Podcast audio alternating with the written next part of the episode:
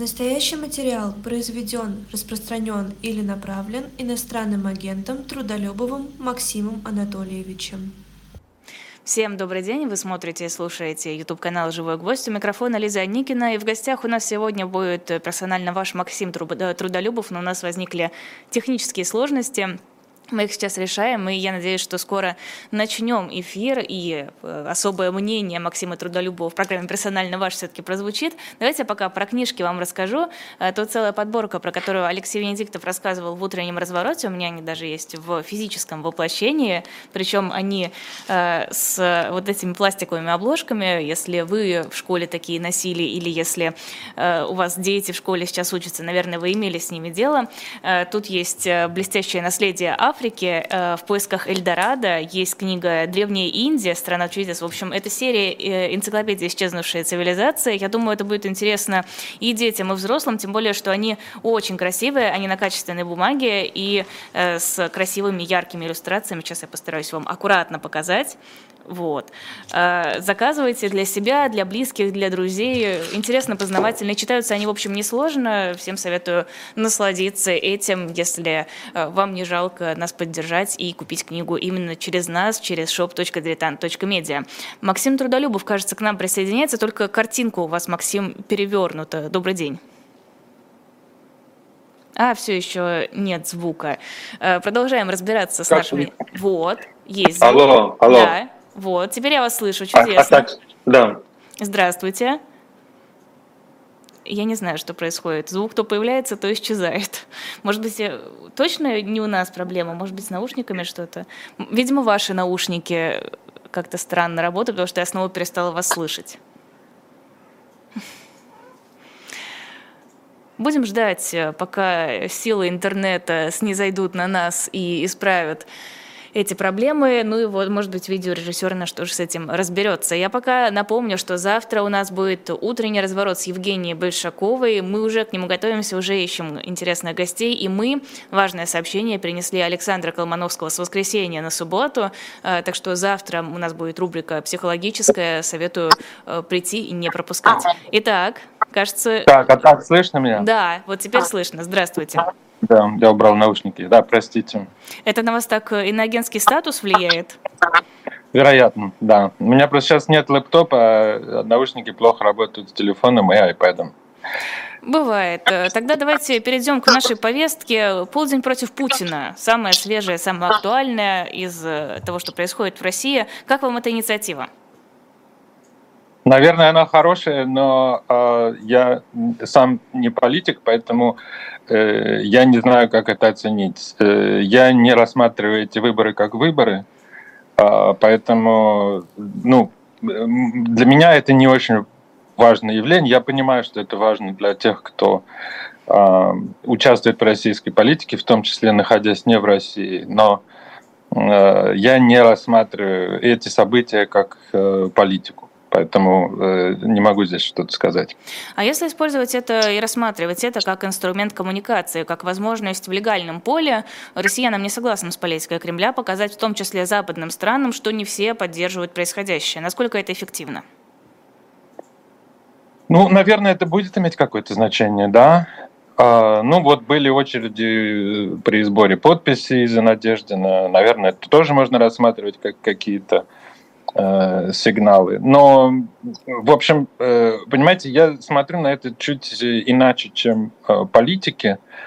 Э, и я не думаю, что нужно вот так концентрироваться сейчас э, на такого рода э, политическом действии.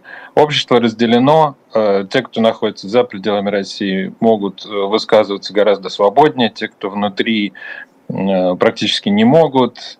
Э, это, ну, то есть э, такие, такого рода вещи, они будут иметь очень ограниченное, по-моему, воздействие на ситуацию, а, на политическую ситуацию в России. То есть мне, мне кажется, есть более какие-то существенные процессы, э, которые на нее влияют. Но э, понятно, ну как бы обществу хочется высказываться хорошо, если есть хоть какая-то возможность. Да, это, это да. Но вы говорите, что есть более существенные процессы, которые на нее влияют. Что именно вы имеете в виду? Вы имеете в виду, что исход выборов предопределенный, нет смысла даже участвовать в этом процессе? Это не выборы. А, Хорошо, голосование, и... Э, не знаю, вотум. Да, исход их понятен, результат будет нарисован. И я, я правда, вот, я, наверное, уже месяц или больше месяца практически не захожу в социальные медиа. Я занимаюсь каким-то длинным проектом и чувствую, что э, вот так гораздо лучше. То есть э, я вообще не смотрю на эти вещи как на что-то очень важное. Это э, сиюминутный процесс, это как следить за новостями каждый день. Э, понимаете, э, что-то важное настигнет э, тебя в любом случае, если что-то произойдет. Ну вот мне, э, например, э, значит, обозвали иностранным агентом, мне написали друзья сразу, я новости даже не смотрел.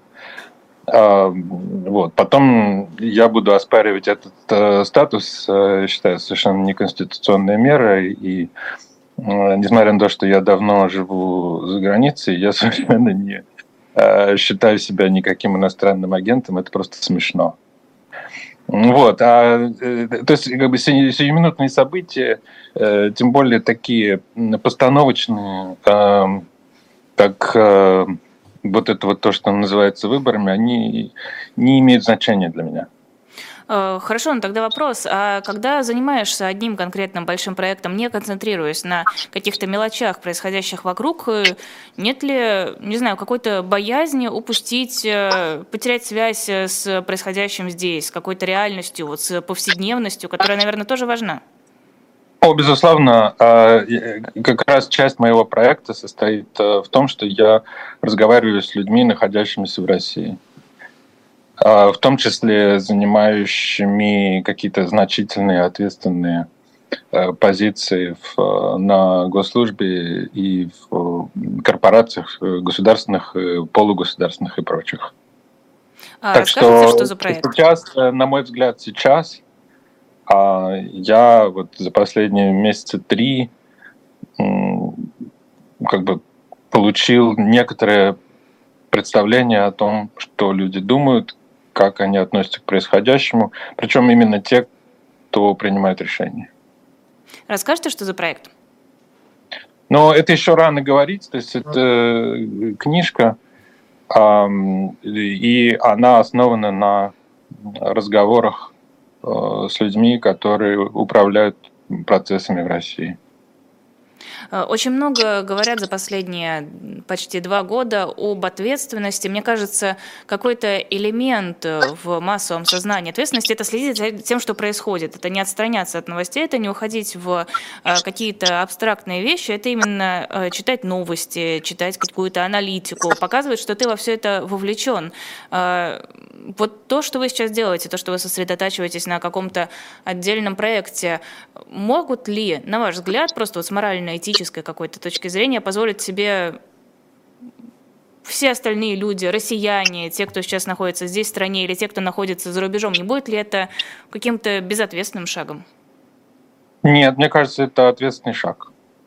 Мне кажется, что э, э, вот страх что-то упустить э, – это эффект, на который рассчитывают социальные медиа. Это платформы, которые построены так, э, чтобы увеличивать вовлеченность, то, что они называют engagement. Э, это такие вещи, которые вызывают эмоции, например, которые заставляют людей спорить э, или ругаться. И платформы так устроены, что они, вот, им нужно увеличивать вовлеченность людей. А информацию в основном все мы уже давно получаем через социальные медиа и другие платформы, э, ну и в том числе поисковые механизмы, конечно.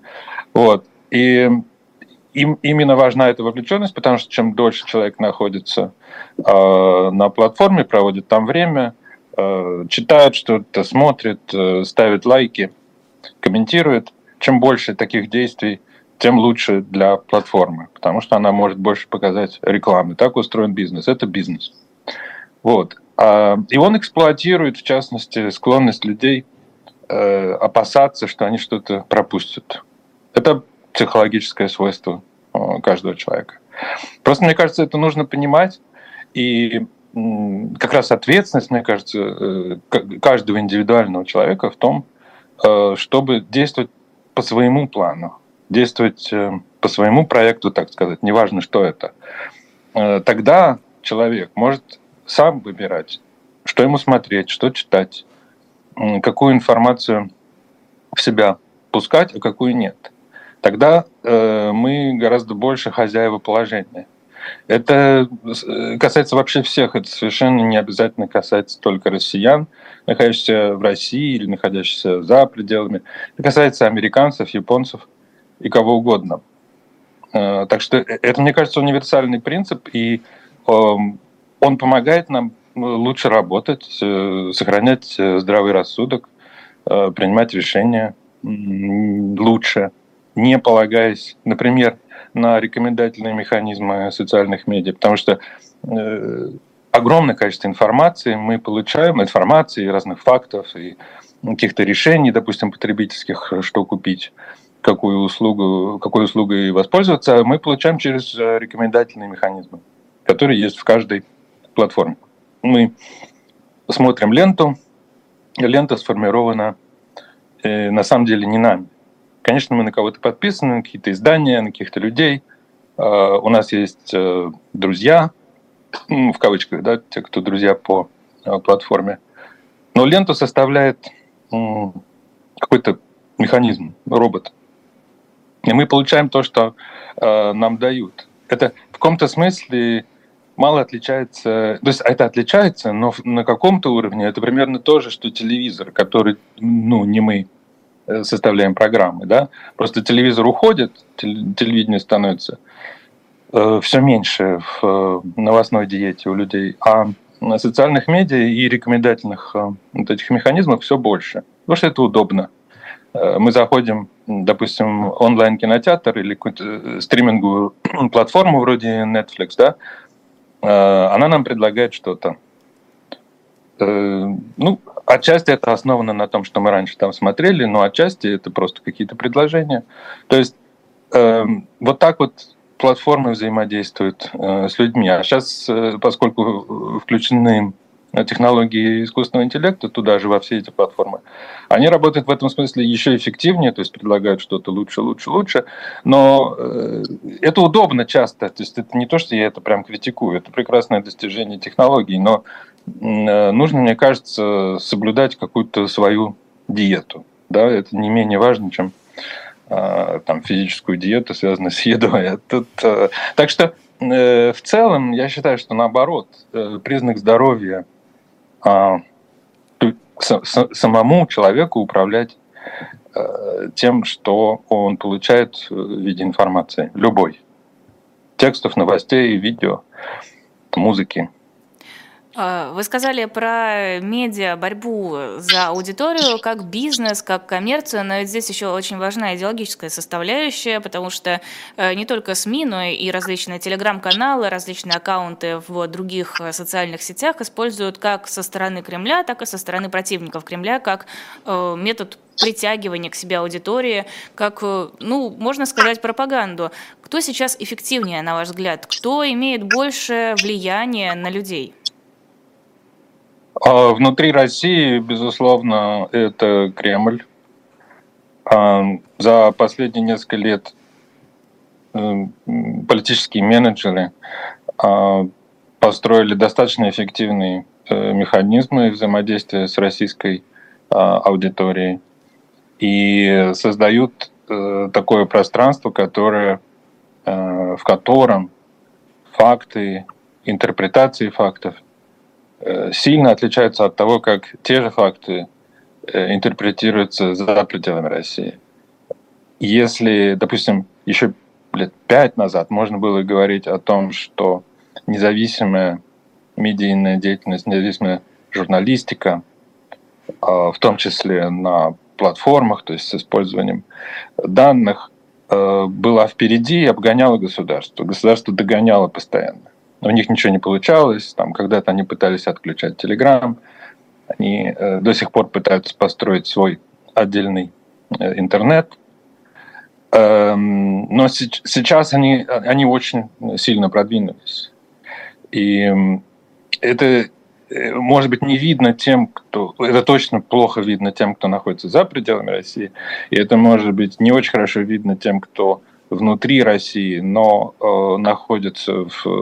Ну, как бы, постоянно смотрит, слушает, читает независимые медиа, да, но большинство людей этого не делают. И они получают то, что им дают, в общем. С помощью тех же самых э, рекомендательных механизмов, потому что э, там платформа VK ВКонтакте, она работает на этих принципах. Или там Дзен, бывший Яндекс Дзен, да, Э, это, по сути, э, рекомендательная платформа, которая включает, помимо э, всяких там рекомендаций, ну, как любая рекомендательная система, она включает, помимо там всяких товаров, услуг, развлечений и новости, ну, то, что информация. Человек может ничего не спрашивать, но новости там всегда будут. А, естественно, на Вике и Дзене это вполне себе ну, то, что отобрано, это это то, что прошло цензуру, и то, что рекомендуется людям, э, учитывая ну, интересы государства. Так что это высокотехнологичная, э, постепенно совершенствуемая э, деятельность, э, которая, в общем, ну, с, некоторым, с некоторой сдержанностью можно сказать, что ну, работает успешно. А почему начали отставать оппозиционные и независимые ресурсы? Эм, ну, во-первых, эм, линия водораздела – это февраль 22 э, года, когда э, значительная часть э, независимых медиа э, там в течение марта э, покинули Россию просто физически. И как бы, может быть, для самих потребителей внутри России это не очень значимо, те, кто привык э, смотреть какие-то каналы, допустим, на Ютубе, они так и смотрят, смотрят, вероятно, и, в общем, люди по-прежнему читают медиа, которые в России там признаны там, нежелательными и всякими другими, названные другими плохими э, словами. Но просто как бы рутинная жизнь, повседневность, э, она берет свое, и людям, ну, как бы нужно устанавливать VPN, чтобы читать некоторые медиа, да. А, ну, то есть, а, я уточню вопрос, простите, это вопрос э, не технологического э, развития э, пророссийских каких-то структур, а это вопрос контроля над ресурсами, закрытия независимых, независимых СМИ и так далее. Правильно? Ну, в частности, да. Э, то есть это, здесь много всего. Э, просто, э, понимаете, например, вот когда развиваются вот эти вот ну, государственные или прогосударственные платформы, да, в которые вкладываются огромные деньги и усилия, чем на это отвечать? Ну, вот был проект там на плохих этих ботов напустить, допустим, хороших, да, или на пропаганду отвечать контрпропагандой. Э, это задачи благородные, но дело в том, что э, контрпропаганда в большинстве случаев просто не работает. Есть исследования, которые показывают, что, допустим, ложь, которая распространилась и стала вирусной, опровергнуть практически невозможно прямым образом. А, можно сколько угодно выпустить передач или текстов э, с полным разоблачением того, что э, было в этом ложном сообщении. Но ложное сообщение всегда, если оно стало виральным, вирусным, э, если оно таким стало, то ответ контрпропагандистский, там, разоблачение – он, он никогда в жизни не достигнет того же уровня виральности. То есть э, вот э, ложь и искаженные там, или смешанные лживые и правдивые э, нарративы, которые распространяет э, российская пропаганда, они э, при всей очень часто очевидной их ну, э, как бы э, такой недостоверности и манипулятивности, они все равно продолжают действовать и отравлять атмосферу. Опровергать их, конечно, нужно, да, и это важно для тех людей, которые умеют различать э, ложь и правду. Но мы действительно живем в очень странное время, в котором огромное количество, большая часть информации э, распространяется через эм, вот эти самые социальные медиа, э, которые, в смысле платформы, не максимизируют правдивость, достоверность, э, надежность информации. Они максимизируют другое.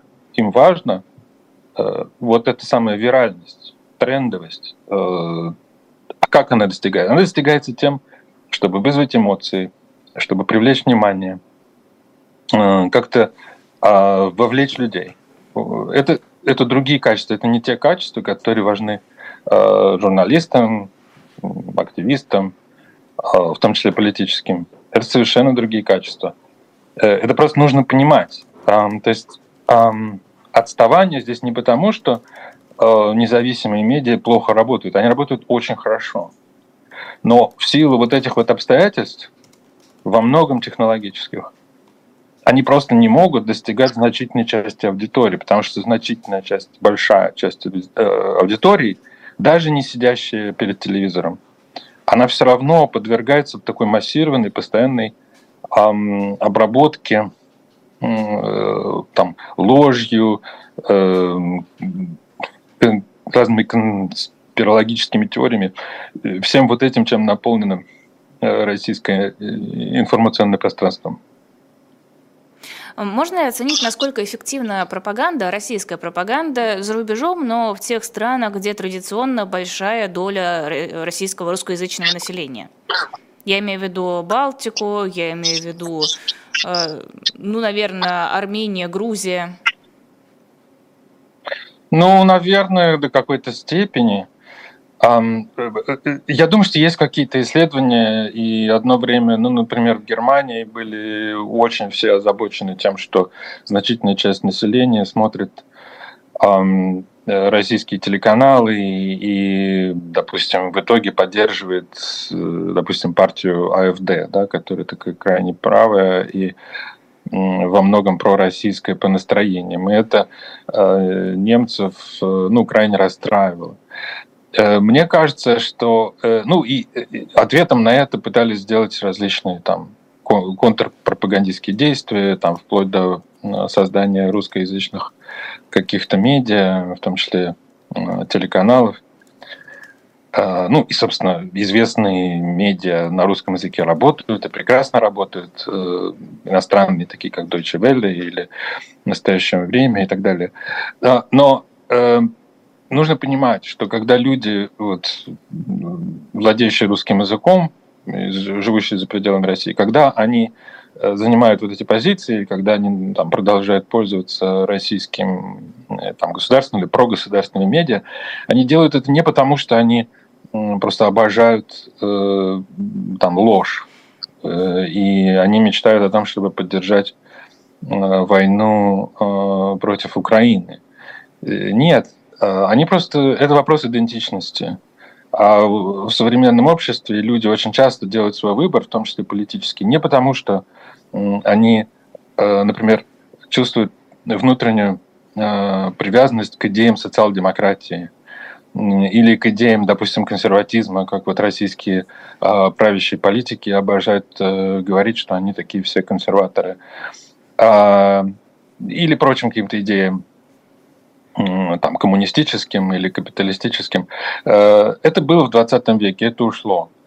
Эм, после того, как Э, закончилось противостояние там, лагеря Запада и э, там, стран коммунистического блока или социалистических стран.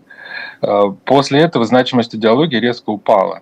И мы сейчас живем во времени, тем более уже теперь в 21 веке, мы живем во время, когда вот эти вот сообщения, они распространяются совершенно иначе.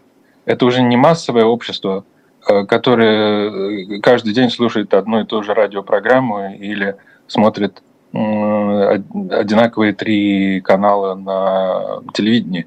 Это общество, в котором э, развито таргетирование. То есть это, опять-таки, основной бизнес технокомпаний то, что называется big tech, да, главный бизнес современности, по сути, поскольку это самые дорогие, самые преуспевающие бизнесы в мире сейчас, ну, такие как Google, Apple, Meta и все прочие, ну, крупные, Twitter, ныне X,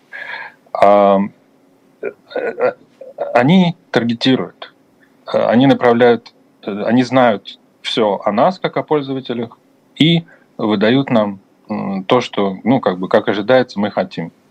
Вот так распространяются э, месседжи, и в том числе в политике. И э, политики современные прекрасно это понимают. Э, поэтому они не дают людям там какую-то идеологию. Они могут это называть так, но в действительности они дают им какие-то те вещи, которые людям как бы нужны. Например, если мы говорим о Европе, э, то Например, люди ненавидят мигрантов, боятся их.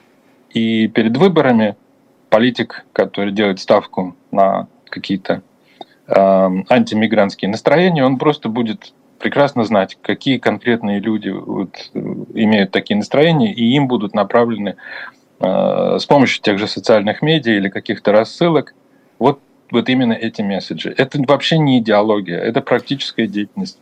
А, которые там склоняют людей на ту или другую сторону вот прямо перед выборами. Это, вот в демократиях это так работает сегодня. То есть никаких идеологий, по сути, нет. В демократиях, да, потому что там есть разные партии, которые преподают э, выдают разные э, болевые какие-то точки, говорят, вот мы будем бороться с мигрантами, а мы, наоборот, будем бороться за права женщин. Но в России это э, все эти идеи, все эти практические методы выдают одна партия, одна единственная цельная власть, которая собирает из этого идеологию, просто из разных таких странных кусочков. Разве нет? Ну, я все равно не думаю, что работает именно идеология. Конечно, они называют это, пытаются создать что-то э, похожее на идеологию, но это симуляция. Э, я думаю, что вот когда э, была эта история с эм, как это называлось, голая вечеринка, да, а, и она, она почему так была, они ее почему так раскрутили сами? Ну, потому что это они решили, что вот это иллюстрирует их консерватизм. Вот они консерваторы. Как это показать? Да? То есть э, э, начали с того, чтобы э, преследовать э, там, LGBTQ, да, ЛГБТК сообщество, да, а, ну тоже это как бы символ. Я не думаю, что они специально там страшно ненавидят это сообщество как таковое. Просто это выбрано, потому что это как бы внешне для общества иллюстрирует их некоторую консервативность или консерватизм их политики. Но в действительности их цель просто удержание власти, это просто технология. И в авторитарных обществах, таких как, ну не обществах, а государствах, вот все те же самые вещи с таргетированием, э, с использованием э, технологических, ну, социальных э, медиа и прочих платформ – Э, они просто поставлены на службу власти. Э, разница только в этом. Э, механизмы все те же. Точно так же, как любой, любое социальное медиа собирает данные про нас. Любое. Это и ВКонтакте, это и Фейсбук.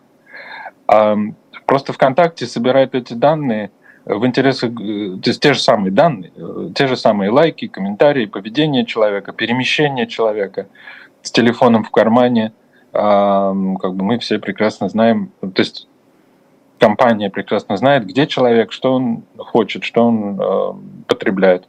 Вот эти данные точно так же собираются, просто используются в интересах государства. А в, на Западе, ну и в тех странах, где государство менее Э, авторитарные, они используются бизнесом для того, чтобы эффективнее продавать товары, услуги, развлечения. Как думаете, а почему у нас не строят идеологию такую прочную, основательную и целостную? Потому что не могут, потому что не хотят или потому что считают это непрактичным? Э, думаю, что не могут. И еще раз, общество, в котором идеологии работали, это конец 19 и 20 век. То есть 19 век, собственно, дал нам идеологии. Тогда были сформулированы основные принципы на теоретическом уровне, которые позже стали основой и коммунистической идеологии, и различных версий фашистской идеологии. Э, практическая их политическая реализация началась э, с э, там, конца десятых годов, 20-е годы 20 века, когда появились, вот появился режим, значит, коммунистическая власть в Советской России и фашистская власть в Италии. Позже это распространилось дальше. И это было массовое общество. Массовое общество в каком смысле? Что э, все слушают одного человека. Началось это все с массовых газет. Тогда еще газет. Э, Муссолини был журналист, издатель. А Ленин был журналист. Троцкий был журналист. И так далее. Это абсолютно повсеместное явление. Огромное количество лидеров э, вот тех режимов, они были изначально публицистами. Эм, вот просто потому, что медиа развивались э, очень быстро. Это был эффективный э, способ агитации. Потом появилось радио, потом появилось телевидение. Это время индустриализации, когда нужны огромные массы людей, которых нужно направить на э, стройки, отправить их на заводы. Это было абсолютно повсеместное явление не только в коммунистических э, странах, ну, не, не только в Советском Союзе там до войны, но и очень много где. Вот это вот массовое общество. Люди смотрят одни фильмы, э, и те, одни и те же фильмы, люди слушают одни и те же радиопередачи, слушают одного и того же вождя.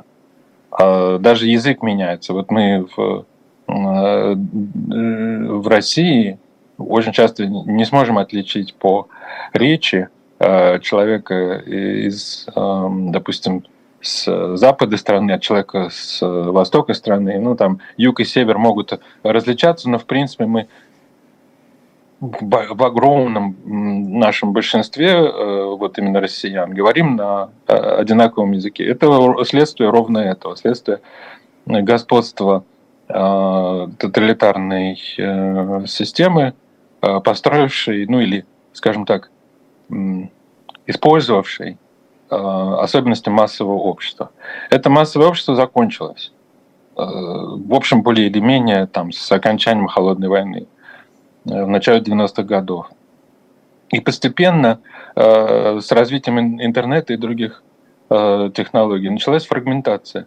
Люди распадаются на кучки. Люди по интересам, по убеждениям, по каким-то страхам э, или по каким-то увлечениям.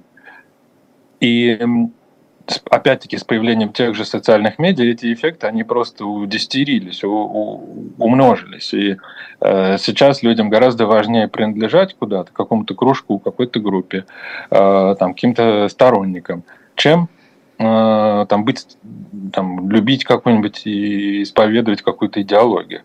Э, вот опять-таки, как работают платформы? Э, мы сидим в пузырях или в э, эхокамерах. И если приходит кто-нибудь, кто начинает ругаться, мы его баним. Эм, это что на самом деле значит? Это наказание и инакомыслие, которые делают сами люди. Или просто нежелание мириться с человеком грубым и невоспитанным. А, но вот еще раз, смотрите, а, тоталитарное государство, какое угодно, фашистское, коммунистическое, оно эту функцию исполняло на государственном уровне. Плохо себя вел, написал неправильную книжку, иди в бан. Сейчас э, люди, собранные в группе, там, в том же ВКонтакте, например, или э, э, в Фейсбуке, там, запрещенным в России фактически, да, они эту, это делают сами, своими руками. Таким образом, выстраивая группу, делая группу еще более гомогенной, еще более одинаковой, э, в которой все друг другу говорят то, что абсолютно ожидаемое, и любое, любое там несогласие минимальное может вызвать просто исключение человека из группы. Это э, на самом деле удивительно, что в 21 веке мы в каком-то э, смысле оказались ну, на каком-то уровне, ушли в далекое прошлое. Э, так что это вот так э, работает, поэтому никакая идеология всерьез невозможно, потому что структура общества другая. Масса общества ушло, никакого общего консерватизма, такого вот идеологического, с флагом и, и с набором принципов, э, построить всерьез невозможно. Можно написать это буквами, сколько угодно, но э, всерьез люди разделять этого не будут. Или будут только словами повторять, если их заставят. Но э, всерьез нет. Э, просто работают другие механизмы. Общество фрагментировано, разбито на кружки, и вот с ним как бы умелые э, политтехнологи работают совершенно иначе, чем э, они работали бы с массовым обществом. А, тогда следующий вопрос двойной. В нынешних условиях, в том, что вы описали, возможно ли изоляция государства от всего остального мира? И нужна ли эта изоляция России? Я имею в виду, конечно, не Россию как государство, а Россию как Кремль. Нужна ли изоляция? Нет, только э, подождите, они же всеми силами пытаются выбиться из изоляции. То есть, ну, это просто политика. Э, Россия начала войну. Как бы коалиция в защиту Украины э, постаралась Россию изолировать. А Кремлю это не нравится, очевидно. И ну, это не ожидали, что попытки будут настолько сильными. Но на сегодня можно, я думаю, уже как-то говорить о том, что в значительной степени э, российскому правительству, в основном правительству и э, топ-менеджерам удалось через э, вот эти Э, как бы защитные барьеры, выстроенные западными э, странами, пробиться или не столько пробиться, сколько компенсировать а, то, что было утрачено. То есть, э, опять-таки, я не хочу здесь это, ну, как бы слишком, чтобы это правильно прозвучало, да, я не говорю, что там российское правительство молодец. Я говорю, что в российском как бы управленческом слое включая и э, там, госслужбу, и э, топ-менеджмент э, каких-то ключевых корпораций, работают довольно умные люди. С некоторыми из них я поговорил, например. И могу сказать, что огромная деятельность была значит, проделана. И сейчас там какой-нибудь, там, не знаю, условный аэрофлот чувствует себя гораздо лучше, чем мог бы. А, потому что были проделаны, там была проделана большая работа. И, не знаю, там самолеты выкуплены, а, э, маршруты переориентированы на Азию и другие регионы, а, пассажир-поток вырос. То есть все, вот это просто как маленький пример. И это касается и Роснефти, и многих таких крупных корпораций. Э, еще раз, я это не идеализирую и это не хвалю но это факт.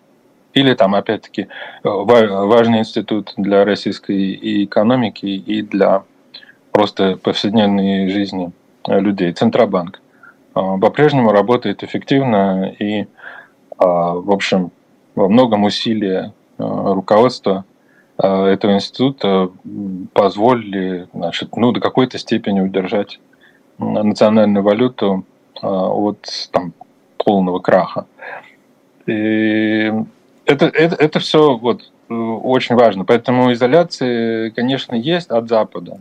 И она будет. И, скорее всего, там какие-то будут очень дол- долгие последствия у этого. Но эм, э, в целом э, российскому политическому и экономическому менеджменту, в общем, удалось многого добиться.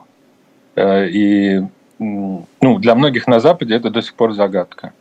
И я тоже, как бы живя на Западе, сам вот э, сейчас это изучаю, потому что я хочу понять, а, каким образом так получилось, э, что а, вот правленческий класс российский настолько включился, мобилизовался и многого добился. При этом, насколько я понимаю, не поддерживая войну в основном. Огромное количество этих людей, большинство, были в искреннем ужасе, в искреннем шоке а, в феврале 22 года. Тем не менее, они а, мобилизовались и работают. Информационная изоляция россиян нужна Кремлю? Да, информационная, конечно.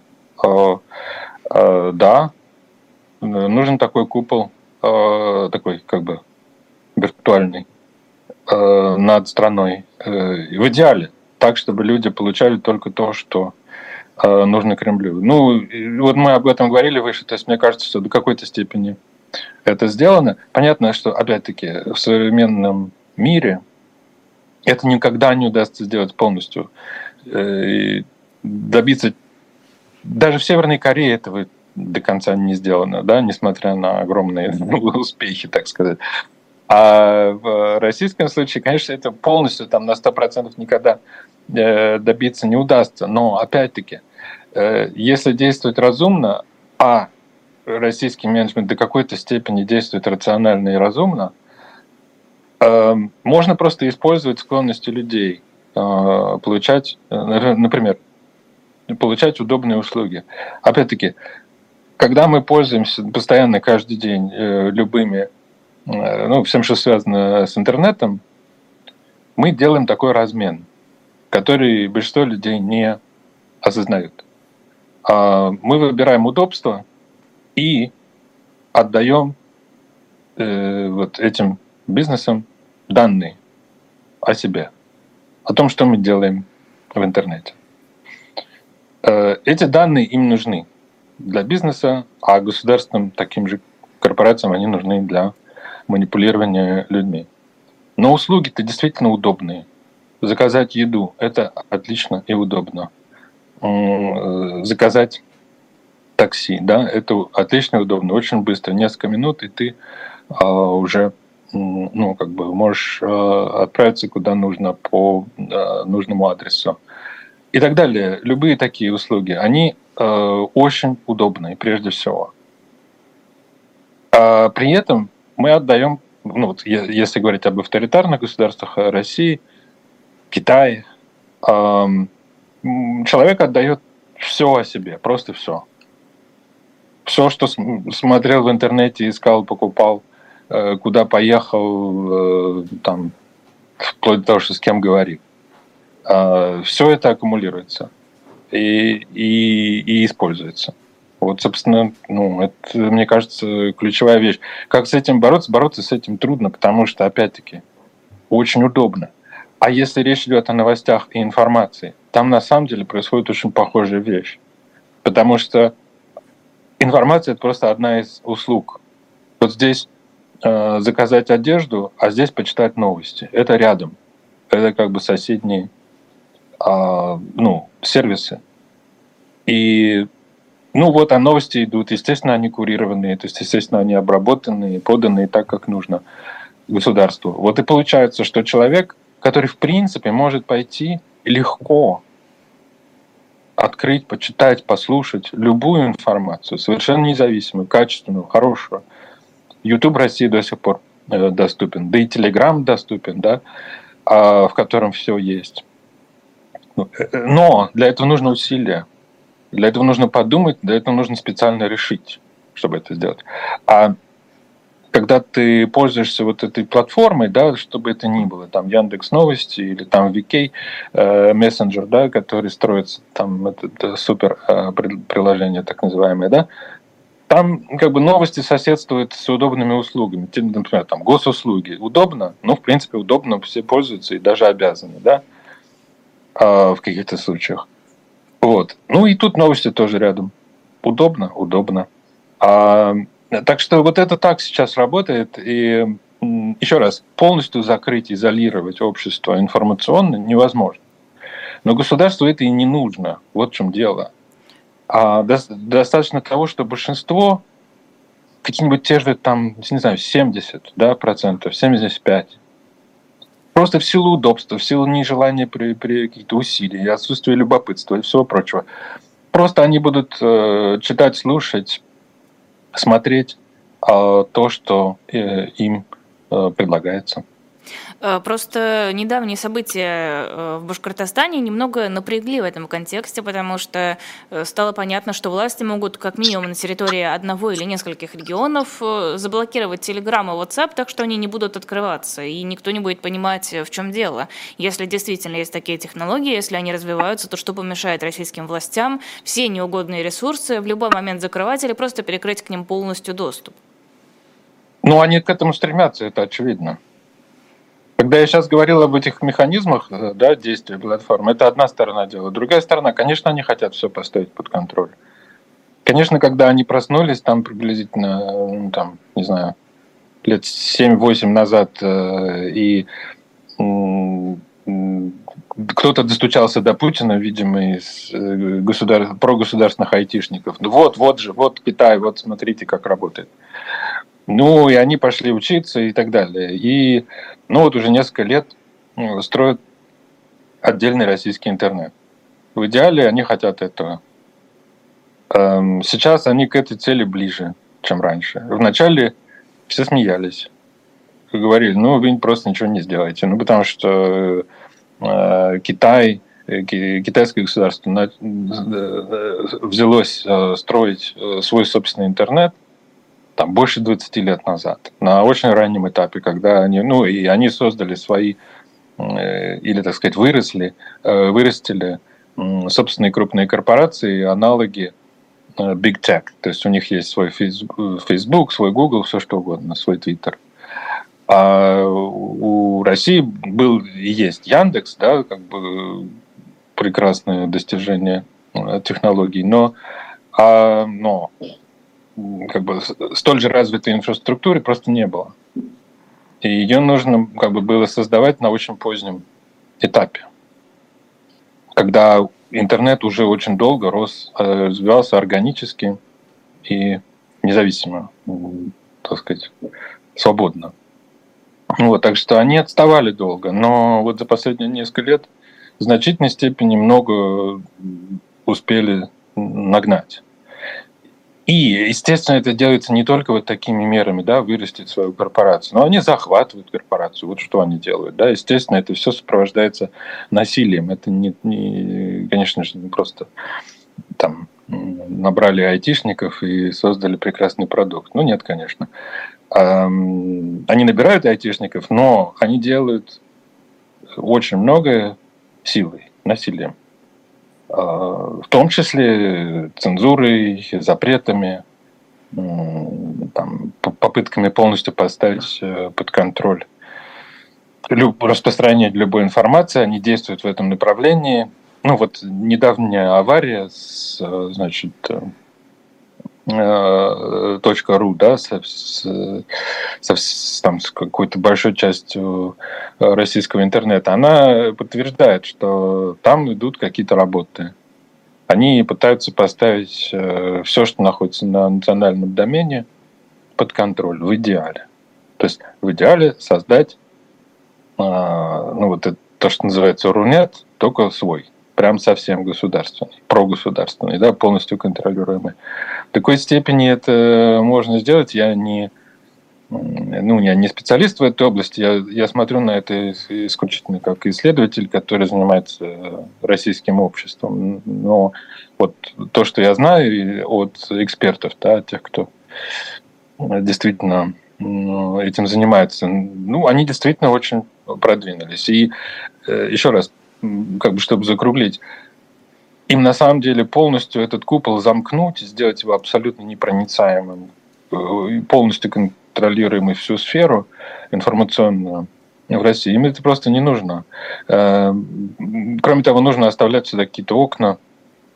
Ну, Москву никуда не спрячешь. В Москве много людей там с независимыми взглядами. Ну, в крупных городах, да, естественно, Екатеринбург, Питер, Э, Новосибирск, э, большие города, развитое общество, доступ к свободной информации у людей есть. Э, они это понимают, но как бы достаточно вот тех самых 70-75 которые просто в силу удобства и отсутствия любопытства будут ну, делать примерно то, что от них и требуется. Вот и, и, вот, вот, вот вам и все. Вот вам и, так сказать, результат. А, шесть минут у нас остается. Еще одна угроза – это угроза длинных рук. Мы сейчас наблюдали историю с Бедуа, которых задержали в Таиланде и которых грозились отправить в Россию. А, мы видим а, планы МИДа российского поставить на учет всех россиян, которые находятся за рубежом на постоянной основе. Я уж не говорю про отравление российских оппозиционных политиков и журналистов. Насколько эта угроза реальна? Насколько может российская власть на регулярной основе дотягиваться до неприятных ей людей в других странах? Э, может. Короткий ответ может. А, и э, опять-таки, это э, смесь попыток влияния и откровенного насилия. Российское государство действует... Ну, послушайте, я, я, а, мы знаем на примерах, на конкретных, что российское государство убивает людей. Простите, что я это говорю вот в канале, который вы находитесь э, в России, но что делать, да? Государство применяет насилие. Мы об этом знаем, это доказано. Разного рода. Э, поэтому ожидать людям, которые э, не согласны с российским государством, нужно ожидать всего. Для этого нужно принимать различные меры. Нужно понимать, что они не все сильные. Это тоже очень важно. Они очень много хотят, но они не все сильные. Противодействовать им можно. Э, нужно просто делать это ответственно, а, думать там о своем поведении информационном, там, в сети, о данных, которые мы оставляем, о своих перемещениях э, и так далее. Российское государство использует все доступные ему технологий для того, чтобы добиться э, тех целей, которые э, оно себе ставит. Оно ставит себе одну главную цель э, удержания власти в том ее виде, как она работает сейчас. И пока этот проект ну, как бы достаточно успешно реализуется. Я, когда это все говорю, я не хочу, чтобы это все выглядело каким-то пессимизмом. Просто мне кажется, чтобы э, мне, мне важно просто, чтобы люди понимали, где они находятся, с чем э, имеют дело. Э, противодействовать этому можно и нужно. Коллективные действия, особенно законные, очень важны всегда. И они всегда будут на самом деле. То, что происходит за пределами России, тут коллективные действия там, одного рода, ну, в силу открытости и да, да, как бы доступности там, ну, и свободы слова, и свободы собрания, и все прочее. Ну, в России это другое, другие действия. Я уверен, что они будут э, развиваться. Российское общество ищет, находит э, способы э, ну, как бы показать свою субъектность вот в этой ситуации. На самом деле, я как бы вот несмотря на все, что я говорил выше, да, что может э, ну, как-то выглядеть как пессимизм, я на самом деле э, с большим оптимизмом смотрю на российское общество. Сейчас оно находится в, как бы, страна и общество находится в состоянии довольно серьезной болезни. Отчасти наведенной, отчасти там, собственной такой. Вот. Э, но болезни проходят. Эм, и их можно лечить. И э, очень много ответственности лежит сейчас, мне кажется, это мое личное мнение, не столько на организаторах э, каких-то политических э, коллективных действий, а сколько на э, людях, конкретных индивидуальных людях, работающих на своих местах, э, там, организующих свою жизнь, потому что каждый конкретный человек, только каждый конкретный человек отвечает, например, за свою информационную диету, за то, чтобы слушать а, пропаганду, которая удобно очень подается ему через а, какую-нибудь социальную сеть, или сделать маленькое крошечное усилие и э, почитать что-нибудь абсолютно открыто. Интернет до сих пор есть, есть огромное количество ресурсов, которые доступны без всяких ухищрений в России. Почитать, послушать вот, поговорить с близкими и так далее. Э, очень важно, мне кажется, этот пункт, он может выглядеть как э, философский, но, опять-таки, мы живем не в массовом обществе, в котором э, можно рассчитывать на какого-то вождя, да, который значит, придет и поведет.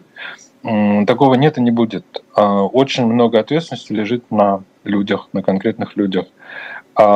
И нужно, конечно, им помогать как-то в том, чтобы, ну, как бы следить за информационной гигиеной, если угодно, распространять это представление в обществе, что э, речь не о том, что вот идите и там, не знаю, боритесь с коррупцией или боритесь там с вождем. Э, очень часто это опасно. Но э, информационная гигиена, осознанное отношение к тому, что мы в себя пускаем, что потребляем, это, по-моему, бесспорное э, такое сообщение. Это, мне кажется, люди должны понимать.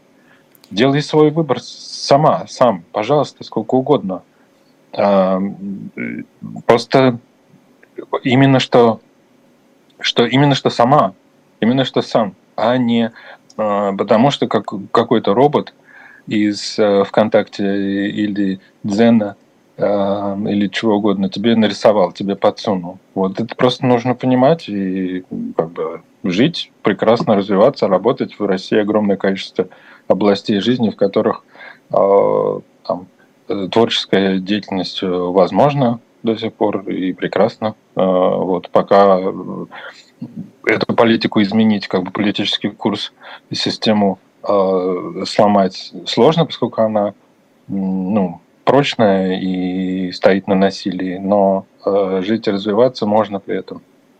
Максим, спасибо огромное. Это был Максим Трудолюбов, журналист в эфире YouTube-канала «Живой гвоздь». Сразу после этого эфира будет программа «Настоящий полковник» с Александром Менкиным, так что не уходите далеко.